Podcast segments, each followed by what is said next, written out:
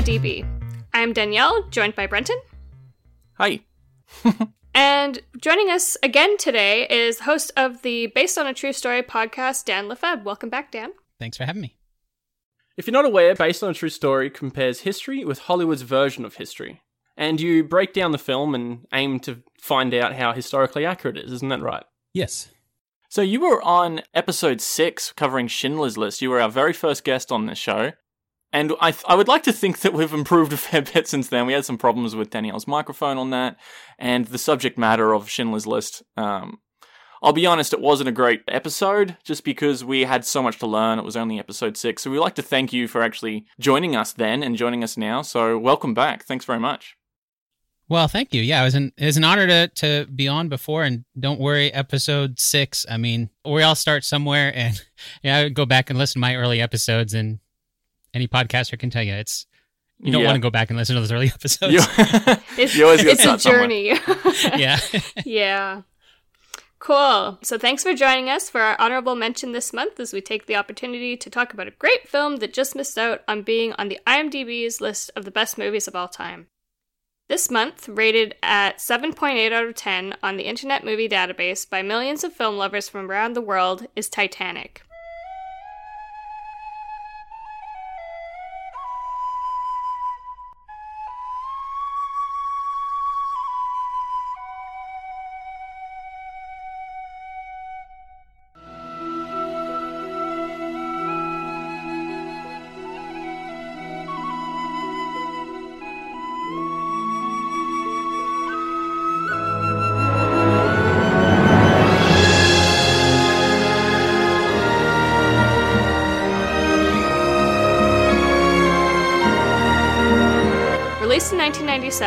Starring Leonardo DiCaprio and Kate Winslet as the two leads, Titanic is a historical drama set on the maiden voyage of the RMS Titanic in April 1912, with opening scenes set likely in 1996.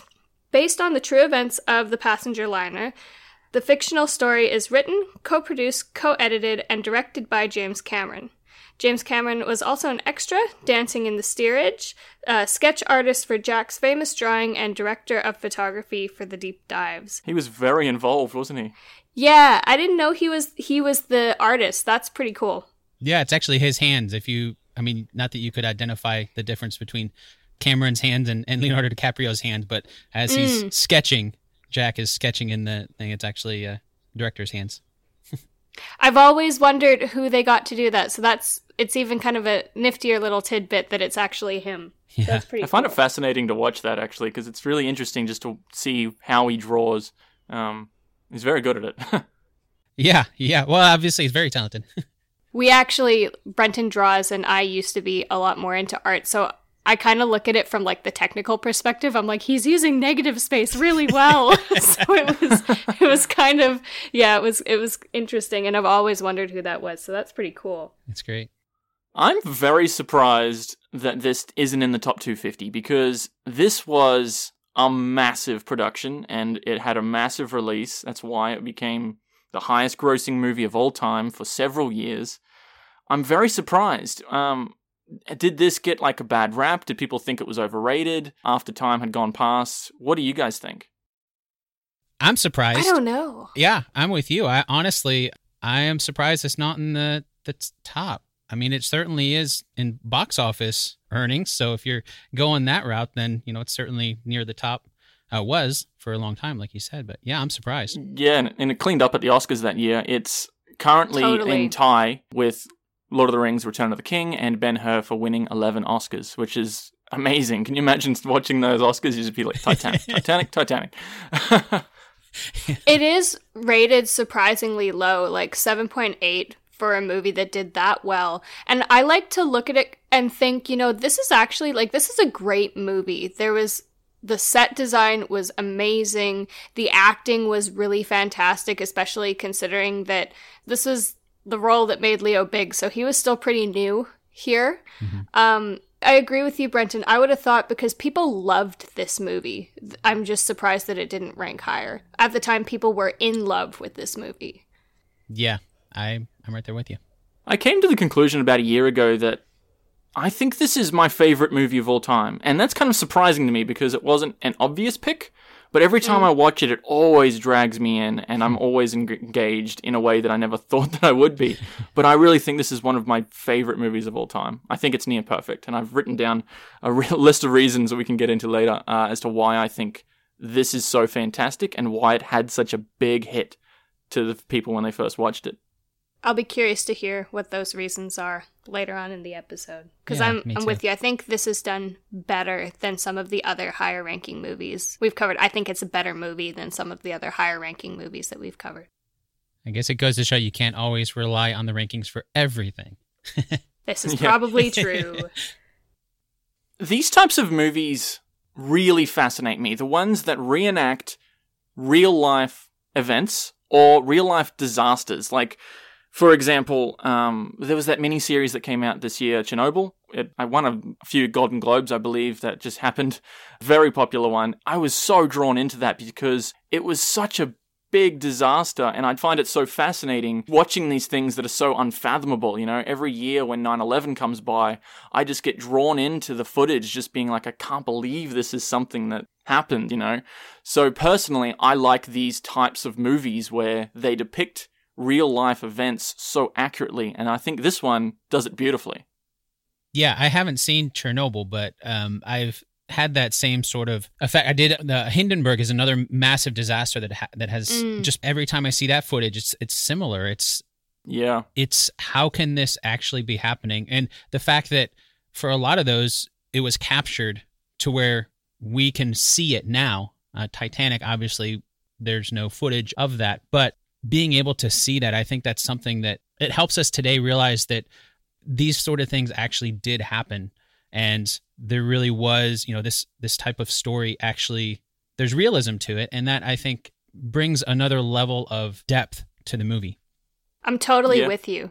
That's one of the same reasons why I absolutely love Saving Private Ryan. I think Spielberg did such an amazing job because those kinds of stories, war stories in particular, hold a special place in my heart because I think it's really important to accurately honor those people who fought in those wars. So it's almost like we're all talking about how it's so like captivating. And I think that's part of human nature. Like we just, it's something that honestly we can't wrap our heads around with just our imaginations. So seeing it depicted so accurately, it kind of fills that curious need that we have that we want to try and understand and make sense out of these things that don't make sense.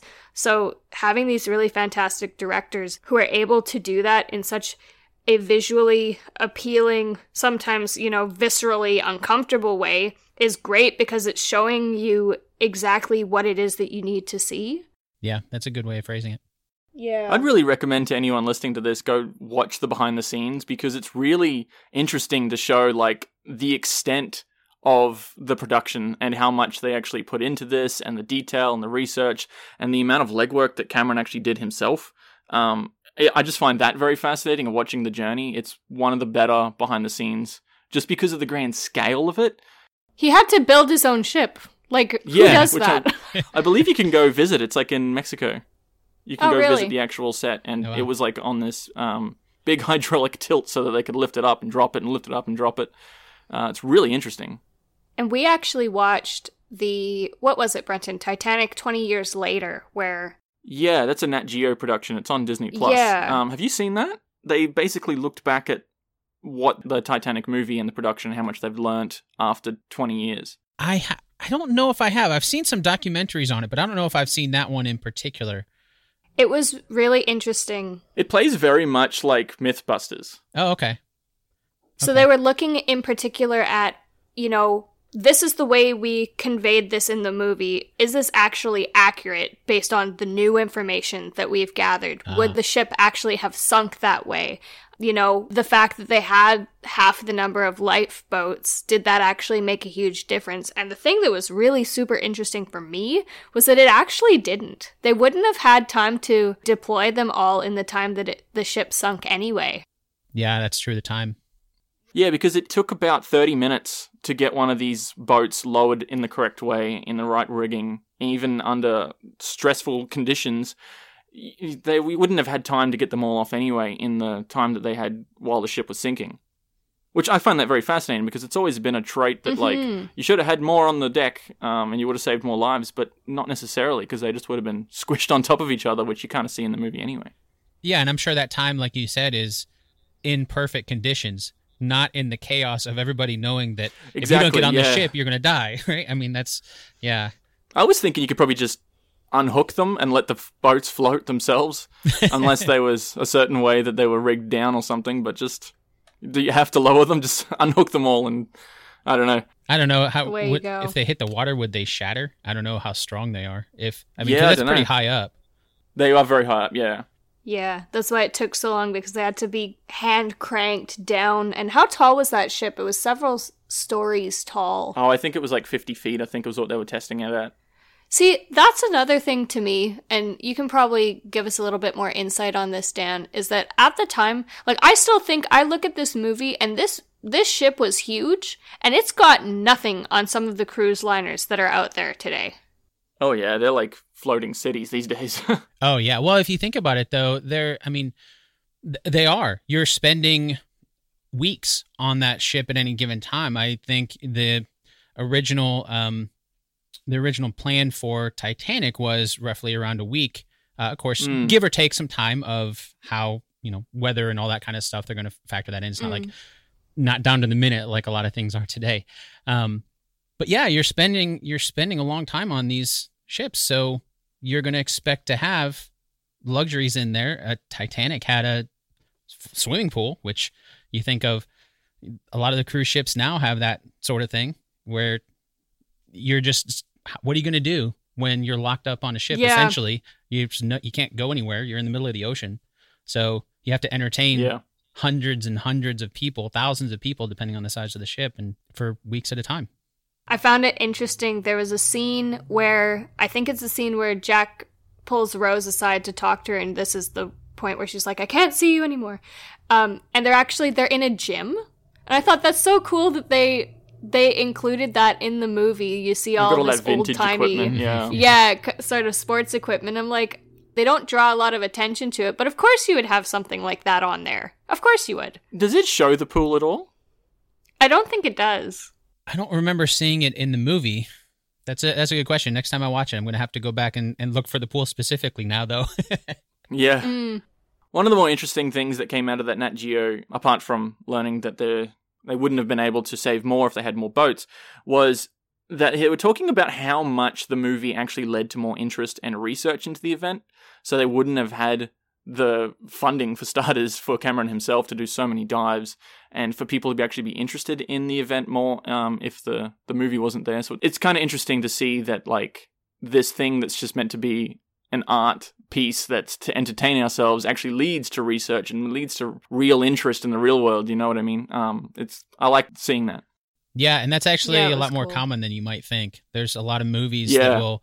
Uh, a JFK is one that comes off top of my head, and, and my research in in that movie is the movie itself was what caused a lot more research into the assassination of, of John F. Kennedy. It's similar situation where, for the most part, people just accepted the story that was was given to them until the movie came out, and then it was like, wait a minute, Hmm. I didn't realize for a long time that a lot of the people who were depicted in this movie as the upper class passengers were actually real people until we watched that Nat Geo documentary. I didn't know that Molly Brown was real. I knew she was real, but I thought she was about the only one. So there were there were a lot of people who they depicted just in passing. They gave them names, but they happened to be, you know, actual passengers or crew members who actually played, you know, a somewhat integral role in, you know, saving people or not saving people. So I thought that was really interesting that they actually gave a lot of attention to those historical figures. I thought Like that even was if they didn't have any lines or anything, th- they depict them and show them and what their role was. Yeah. they were. Yeah. oh I yeah, that was really cool. Yeah, there were a lot. Uh, you mentioned Molly Brown. Actually, one one thing is a little nugget on that is interesting. She is actually Margaret Brown, and she wasn't actually Yep. called Molly Brown until a play in uh, 1960 came out called The Unsinkable Molly Brown. And so in the movie they call her Molly, but and that's kind of what we know her as now. But yeah, there's a lot a lot of others. Uh, Bruce Ismay is in there. He was real. Thomas Andrews was real. Of course, Captain Smith, the captain of the Titanic, was real. Even some of the Yeah. uh, small characters. I don't know if they mentioned this in that documentary, but um, there's a scene where there's like an elderly couple that's lying on the bed and they're hugging each other. Yeah, that that was uh, Isidor and Ida Straus, the owners of Yes. Macy's in New York. And so, I mean, that particular scene, they didn't actually die in that way. That we, of course, we don't really know for sure. But what we Mhm. do know is that Ida was offered a spot on one of the lifeboats, and she turned it down because she wanted to die alongside her husband. And so that was kind of Cameron's way of this is how they may have have perished. We don't really know exactly, you know, how the end was, but um, yeah, there's a lot of little details in there that I was surprised when I saw it too. That yeah, okay, this person's real and this person's real and this person's real. I added a lot in there. I think he was just trying to give them a really nice send off. Yes. Um, I think there is a deleted scene if you look that shows that interaction and does give them some lines, and then they go back. Um, but I, I'm kind of glad that he took it out because it's not really necessary. I think that shot says it all. Yeah, that was a beautiful, beautiful shot. Between Ida and Isidor Straus. Yeah. Yeah. Now going on to the more grisly side. Something that, again, it, the movie doesn't show and we don't really consider.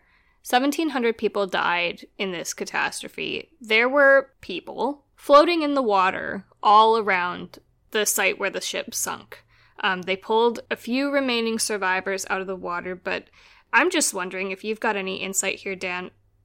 What happened? Because they talk about they I think they recovered some bodies. I know they didn't recover all of them, but I mean, would that have been something that would have happened after the fact? Is that crew members from the Carpathia or other ships that were part of the rescue effort had to remove all these people from the water?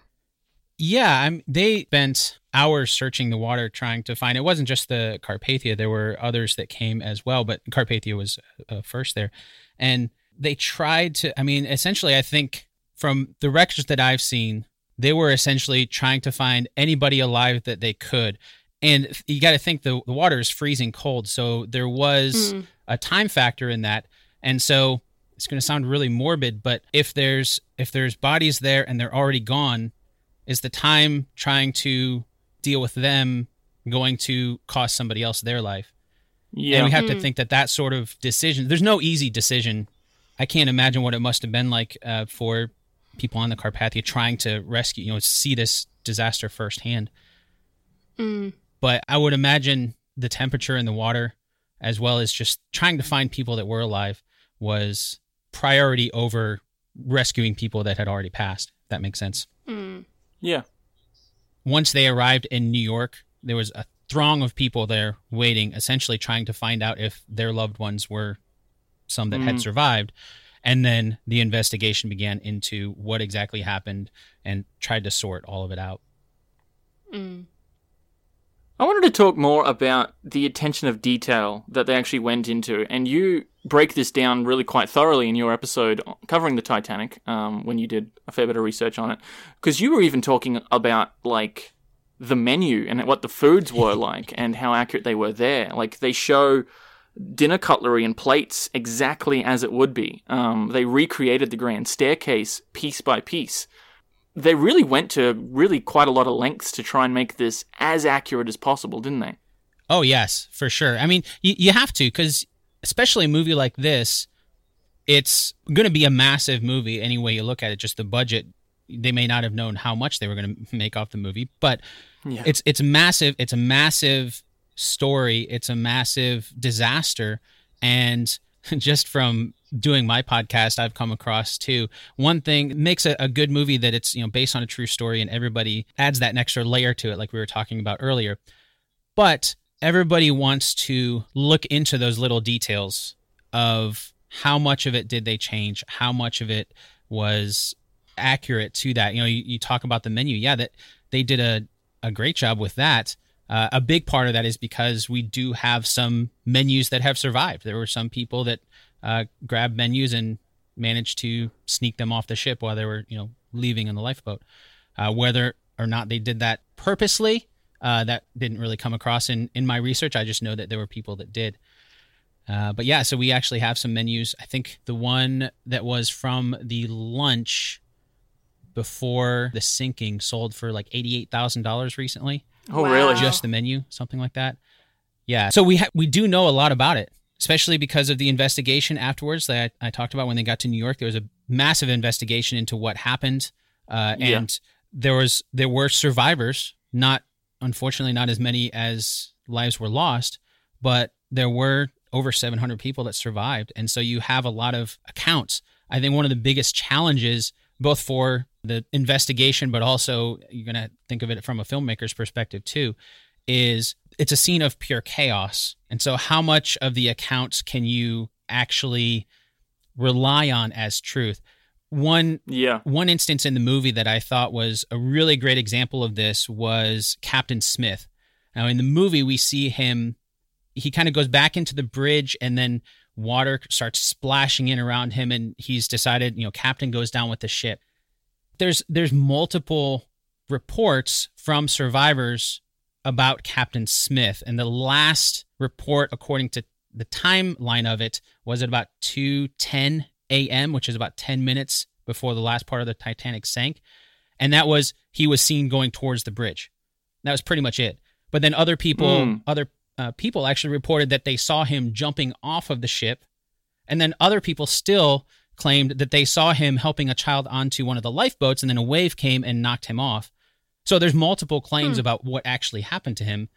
We don't we'll never know what actually happened. And so I think in instances like that, you got to think of it from a filmmaker's perspective. How do you what do you do? you know, there's Yeah. there's What's multiple going to make the best like visual storytelling kind of thing? See, I think those sort of inaccuracies are completely forgivable. Um, was there anything that was like blatantly obvious that they changed that you probably think that they shouldn't have, or or was it all pretty reasonable sort of stuff? I mean, other than the entire fictional storyline of Jack and Rose. Yeah, the characters. I mean, the the backdrop for it I thought was pretty good. It was as accurate as you could be probably good, knowing yeah. that the main storyline of the film, the love story, is is all fictional, and so you have to fit those characters hmm. in. And so Yeah. there's going to be things that are made up in order to fit those in. Uh, it, end of the day, it's it's not a documentary. It is, uh, you know, for entertainment. But Yeah. um, they did a really good job, I thought, overall for the storyline. Was that where that cliche comes about where you like got one day left of retirement and then you die sort of thing? You see these in old like cop movies and things. Do you think it sparked around because of the captain? Because that was his very last one after 26 years with White Star Line. That's that's a really good point. I hadn't thought about that until you just mentioned it, but it wouldn't surprise me. Things like I Yeah. mean, they got to start somewhere. That was the first trope. Yeah. Yeah, it wouldn't surprise me. So I have a question too that just popped in my head. The heart of the ocean was a real diamond, was it not? No. Oh no, it wasn't. Okay. It was inspired by real. Right. okay. All Right. right. So that particular diamond never existed, but perhaps there was a huge gemstone that was recut and sold that belonged to. right. It was kind of based on the Hope Diamond, which is a real diamond, but the heart of the ocean itself was is fictional and and made up. Again, that's another part Gotcha. where they kind of have to fit in these characters, and they'll give some because they talk about uh, Louis the Sixteenth, I believe, owning the diamond in the movie. Mhm. and he did own the Hope Diamond, and so things like that of we're gonna fit these in and make them seem close enough to real Reasonable. in order to make Mm. this fictional character fit in. And so if you can get aside from that, I kind of see the movie as as two sides. You have that love story with Jack and Rose, and then you're gonna have the backdrop of the sinking of the Titanic, and that side there. I thought they did a pretty good job, knowing that of course, yeah, you're gonna have to fit in those fictional characters. Yeah. Hmm. I thought it was really quite brilliant that Cameron was able to write the story and the characters in such a way to highlight so many things about the ship, particularly the class systems. You've got them on two different classes. The reasons for people to travel, they both have different reasons for traveling. They, they depict that really well in the people that they interact with. They show all, all levels of the ship, uh, including the boilers. They go down there. They sort of go pretty much everywhere except the pool. um, even Rose getting off twice sort of shows how people got off in different ways, and then in showing how it was and it shows many aspects of the movie rather than just going on a linear timeline and only showing one way. Because there's so many people that had so many different experiences, he's written it in a very beautiful way that sort of links a few of them together so you can see many different outcomes, if that makes sense. Yeah. Yeah. I and totally agree. you have to think so Titanic, everybody had different reasons for being on the ship. And like you like you said, that's gonna amount to each of those people are going to have their own story. Uh, for some people, it was just a way to get to America. And John Jacob Astor the Fourth and his wife Madeleine Force. So she was pregnant, and so their reason for going to America was they wanted their baby to be born in America. Uh, unfortunately, he he perished. He was the richest man on the ship at the time, and he perished on the ship. She survived, and the baby was born a few months later. But you have that, and then you have some people that yeah just want to go to America, and then end of the day too, RMS Royal Mail Ship Titanic was a mail ship, so carrying a ton of mail too. So there were a lot of different things going on on Titanic that it's going to be tough to weave all those stories together. So I can see why they would make up a fictional one that okay, we're going to focus on this and then have just a few little tidbits of the real ones because otherwise you're going to have to have bigger ensemble cast and it just starts to get really really confusing. And complicated. That's where I think some of these miniseries are doing a great job of taking these bigger stories and fleshing them out a little bit better. They've really become more of a thing, I think, in the last 10 years. Yeah, I think streaming services has, ha- have helped a lot with that. Yeah. Mm. I was just going to say a side note that I was recently listening to your episode on Catch Me If You Can, Uh-huh. which was a movie from 2002, I think it was. And you were basically explaining like how much this guy actually did. And they actually cut quite a lot of truth out of that to fit it into a movie. And I think that would have done a lot better today as a miniseries because Frank Abagnale's story is actually an incredible one. Um, and I think that's kind of a, an exception because usually you have to pad these things out to make a movie. But um, yeah, it would have been better as a as a miniseries, and I think if it were done today, it would be. Yeah, Just Have me we think covered of that one? no, it- it's a, it's about two hundred. I love that movie. I think it should be. People higher, should but- watch it. It was really good. It was really Yeah. good. it was a good movie, and I do think it would be a great miniseries. He he did so many things. The other side of that is he did so many things that a lot of people might not even believe it. Yeah, even if Yeah. it's Exactly. true. You're like, yeah, as if he did all of this. So this movie, we were talking about it a little bit more in the beginning. I think it's a fantastic movie. I think it's got an amazing score. Makes me cry every time. I was like, I'm not going to cry this time, and it happened anyway. You see a lot of um, growth in the characters. So we're talking about that love story between Jack and Rose. I think one of the main pivotal points in this movie is we see Rose over the course of the movie becoming more and more independent. And that's actually really interestingly to me one of the the things that made this movie such a success and why people in 1996 wanted to go back and watch it over and over again. They said it was because they really wanted to see watch Rose's story again. Mm. I mean, that's not the main message I would take out of this, but I mean, interesting enough. Well, I think there's a like a, a normal movie if it had one or two of these elements to keep pulling you back, that makes it successful. But I think this one had like ten of So things many, that made yeah. you want to keep going, and that's why it was such a success. So I think the fact that it's based on a famous disaster. That's one for starters, and we were talking about that. You've got the love story between people, um, between classes that can't really see each other. It's kind of like a Romeo and Juliet story there. Uh, you've got two very good looking, young, upcoming heartthrobs, Kate and Leo. Uh, a lot of people kept coming back to see Leo as well. Um, There was girls that just kept coming every weekend. This movie made like 200 million every weekend for months on end. People just kept seeing it over and over again. You've got a story that's actually told in retrospect. So you've got a good use of narrator there. You're not trying to say that these are the events. You've got a reason to have a narrator talking about these things and how you were feeling and what does it look like, what does it smell like. Um, But it's also not overdone, like at all. yeah, like like you were talking about the character arc. I think that that's it makes sense to go on this character arc. Mhm. It's not unbelievable at all. Like I said before, you're using all aspects of the ship and what it contained. You're showing it a story that's both relatable and romantic. It's kind of like this fantasy story about like this this dream guy that you sort of just run into and you can't really be with sort of thing. Uh, it's got conflict and resolution while also showing it very accurately what happened, as well as you know all the things that it won the Oscars for. You're talking about the great music, the writing. So I think all of those things compiled on top of each other just makes for an epic movie that wasn't beat for so many years, uh, and it still hasn't been beat in Oscar count. I'm just sitting here and I'm like shaking my head because I'm like, good job, Mr. Cameron. I can't believe you did all that. you know? Yeah, it is quite quite a feat. I, I kind of see it as almost a Romeo and Juliet type style. You're talking about with the different classes, and you know you can't be with this person, and you have that sort of a throw between Jack and Rose.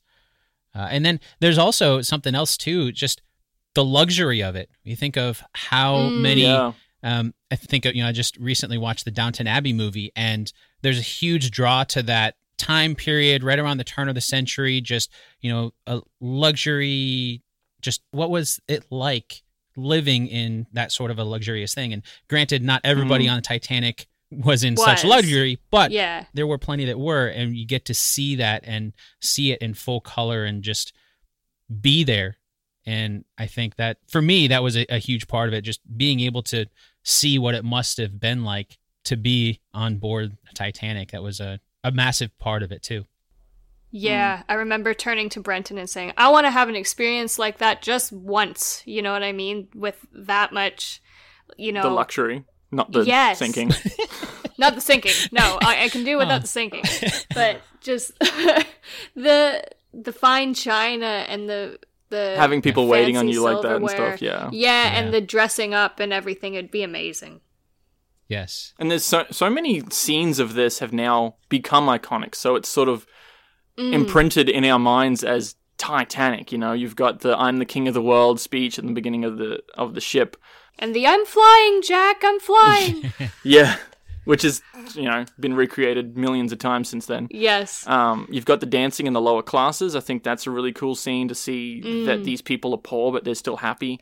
Um, The big some party say more so than the rich people. Yeah. Um, you've obviously got the sex scene in the car. That's a very iconic one. You've got the drawing of Kate in the nude scene, uh, and then Jack sacrifices himself for Rose on the big door at the end is also very iconic now. So you've got several things here that you can always call attention to and say that that is Titanic. You know what I mean? It's really unfathomable how big this movie was and how much it's been imprinted in pop culture and history. Yeah. Yeah, I agree. There's a, a lot of scenes in there that have been redone in various forms or reinterpreted in other movies or- or, parodied or yeah, yeah, yeah, for sure. I was looking into it. The um, it cost more money to make this movie than it did to build the ship, Yes. Oh wow. which is really kind of interesting. It made more money than the richest person that was on the ship, yes. Yeah. and the movie, I believe, is longer than it took for the sinking of the ship. Yeah, actually, the way it was edited, and I'm sure this was not an accident, uh, the time Yeah. it took for Titanic to sink, two hours and 40 minutes from the beginning to the end, was the time from when in the movie Titanic left Queenstown for the very last time and left across the Atlantic until it actually sank in the movie. So there's little things like that too. And I think that's another part of it too when you have that level of detail that people start Yes. taking those I mean that's not something you're going to see in the movie the first time. I mean, you do, but you're not really going to know until you go back and be like, "Hey, wait a minute. If I time this, somebody Yeah. out there had the had the time to sit down and, and time that and figure that out." And it's little details like that that I think are really cool when they throw those little things Yeah. in there. That's you wouldn't really know otherwise until somebody has the time to sit down and Points do it that. out to And then. I'll just look it up on the internet later on. I'm not going to sit there and do, figure that out, but Yeah. Well, it makes it more relatable. Like you- Yes. you, say two hours and forty minutes. I'm like, I can't really imagine that. But oh, I just sat through a movie that was exactly this length. Yes. That's how I can imagine these people's experience. that's a good Mm. point. That's a good point. Yeah, from the beginning to the end. Mr. Cameron, I applaud you. yes. Have you guys seen the video on YouTube where somebody did the sinking of the Titanic in real time? No. No. I have to look for that. It's Is it like an animation? yeah, it's an animation, but it is hitting the iceberg and then, you know, half of it breaking off and it's in real time, this is this is what it was, and it is. You know, it's it's two hours and forty minutes long. It's the it's the the whole thing. So it's not fast by any means, but it's also Mm. incredibly fast when you think about what is going on and of course they don't have all the, all the people on the ship and all that and it does it's just this ship itself you know so it's a pretty simple animation as far as that but it does give a pretty good indication of as you sit through there i actually sat through the whole thing and and watched it and it's like wow it kind of helps hit home a little bit more for me at least to kind of Mhm. see that and realize that time that you've been sitting there watching that Yeah. is what really happened We'll have to take a look for that. Because I'd also be curious to see, like, if the animation of the sinking is based on, you know, the most accurate simulations to date. It was at the time. I think it's a few years old by now, so I don't know if there's been Mm. updates since then. But it was at the time. It was a. Pre- I don't remember exactly who did it, but it was a pretty reputable. I don't think it was History Channel, but it was something along Somebody those like lines. that. Like, Might it have was. even been Nat yeah, Geo, yeah. yeah. Uh, I was just going to say, I, I don't know why she drops the diamond in the ocean at the end. It always really annoys me. It always has. Because she's kept this thing for 84 years. It's worth millions. It apparently was owned by King Louis. And she just throws it in the ocean at the end of it. and what it's gonna the point of that? drift. It's not gonna fall straight down. You know, it's gonna Well, I don't think go she all over the place. she was aiming for anything. I think she just wanted to, I don't know, give her heart back to Jack or some cliche thing. I, I don't know. That, that's Yeah. always annoyed me. Why do you guys think that she does that? I always assumed know. the name was in the name of the necklace. Her heart is in the ocean with Jack, and so I just assumed that it was she's letting her heart rest essentially. yeah, know, throwing okay. it out there. She's had the opportunity to actually come back out to this spot. so- Yeah. Yeah. Okay. I mean, I like that. I might be wrong, but that's the way I always took it. Yeah. Because that would have been her first opportunity to come back to that place. She wouldn't have been back there since then. Mm. Right. Right. When we did an episode on The Green Mile a few months ago, I realized that it has a very similar ending to this because it shows an old person who's telling the story in retrospect, and then at the end, it goes back to what they actually are today. And Mhm. it shows that she really lived a full life because she was talking to Jack about how all these she wants to go do all these things. She wants to ride to, along the beach at Santa Monica, um, and she wants to really have a really fulfilled life. And that was the promise that she gave to to Jack when she was on the boat. I just see the parallels there where she actually went out and did these things, and it really hits home at the end there to see that she actually did these things. She made use of her life, and you sort of see that at the end of Green Mile as well. I, I think that's a very good way to end the movie because Mm. she didn't waste her life. And it gives you that kind of warm and fuzzy feeling that you're probably really needing at the end of this very tragic movie. I think that's a tear jerking moment as well when you, it pans over all these pictures that she's brought with her all this way, and Mm. you can see all the things that she's done. Um, I think that's really done well.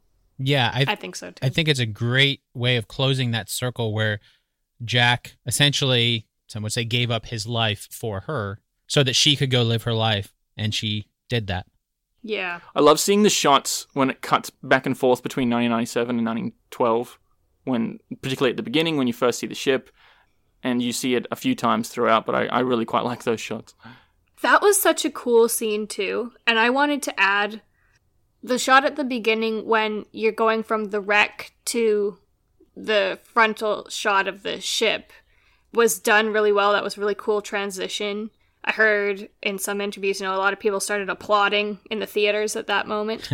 but the computer generated imagery in this movie was actually I thought it was really good for the time.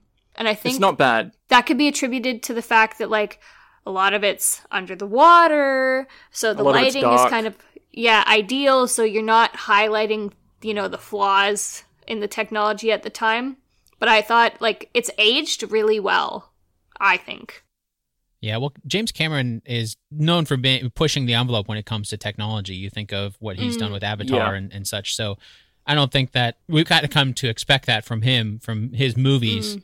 And I think even before Titanic, you know, he had done, you know, with Terminator and such, being pushing the envelope as far as technology is concerned.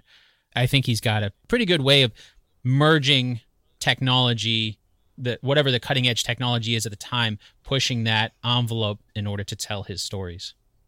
It's interesting you say that because in about three days we have an episode releasing covering Terminator 2, which is obviously James Cameron, and um, the T1000 in that is a liquid metal, and I think the graphics on that liquid metal isn't bad for 1991. Um, and we were talking about how he's always pushing forward Yeah. technology and trying to get the most out of it. Yeah, I mean, considering it's 1991, yeah, it's not bad. I just remember uh, my my least favorite CG moment is the first Quidditch match in the first Harry Potter movie. It's just abysmal, and I always wish they'd go back and fix it. Yeah, they didn't really have the budget back then. Yeah. It was the first one. Give him Yeah. a break, right? Yeah. yes. Yes. Even for the 3D version of Titanic when they re-released it, and I think it was in 2010, they fixed the night sky so that the constellations were the exact same place as they would have been that night. oh wow, I didn't Like, get to see that. that's that. a crazy yeah. amount of detail. Yeah, that is. It's pretty cool. Did they actually raise any part of the ship? I thought that I remember seeing something on the news years ago that they raised. Or am I just thinking of something else? Like the actual ship. Parts of it. Obviously not the whole thing, the thing would just fall apart, but I thought that they had raised a big section of it. Not to my knowledge, a major section. I know they've pulled things from it. They've retrieved things from it. Um, I don't know. I mean, I'm sure that varying sizes small and things things. like that, but uh, to my knowledge, I don't know that they've actually raised. I think a big reason is for what you said. It's just gonna fall apart. Yeah. It's best to leave it where it is. Yeah. Like that structural integrity has lasted this long. We'll just let it do its thing. Yeah, I mean it is deteriorating. It, there's also videos out there where you can see where from the first time it was found in 1985 when it was found for the first time, and then to now, some of the video footage or pictures over the time, you can see it is deteriorating quite a bit. Hmm. So hopefully they'll just do their best. I mean, and James Cameron seems to have been doing that already to go do dives and record the wreckage and, you know, keep that as a digital record for future generations. And that's all we can really hope for and work with. Yeah, he said in that documentary he's done about 35 dives down to the site and back again. Yeah, He seems He's to be a bit really- obsessed. yeah, he's really fallen in love with it. Hey. Yeah. yeah, it seems like he's always diving out there. Well, thanks very much for joining us this week, Dan. Yeah, thanks for having me. Your insight is always valuable. I appreciate that. And I'd highly recommend going to check out Based on a True Story if you're really interested in comparing history with Hollywood's version of history. Yeah, Dan does a great job and he's a huge wealth of knowledge. I appreciate that and appreciate you having me on. Thanks for thanks for being here. We have been Danielle and Brenton this week. Thanks for joining us. Feel free to subscribe wherever you get your podcasts. Check us out on all the socials. We're most active on Instagram. Um, you can comment on SoundCloud or support us on Patreon. We've got every episode uncut, unedited, and a week earlier than usual, as well as bonus episodes every month and polls voting on what you want to hear over on the We Are DB Patreon. And until next week, thanks for listening.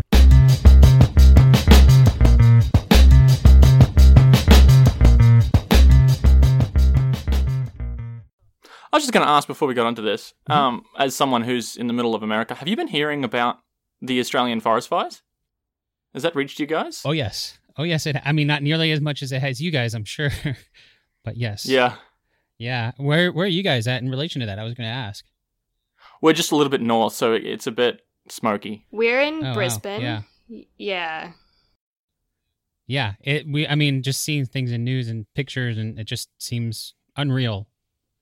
The crazy thing for us is that this all actually started in earnest in about November. So, it, No, it was like September.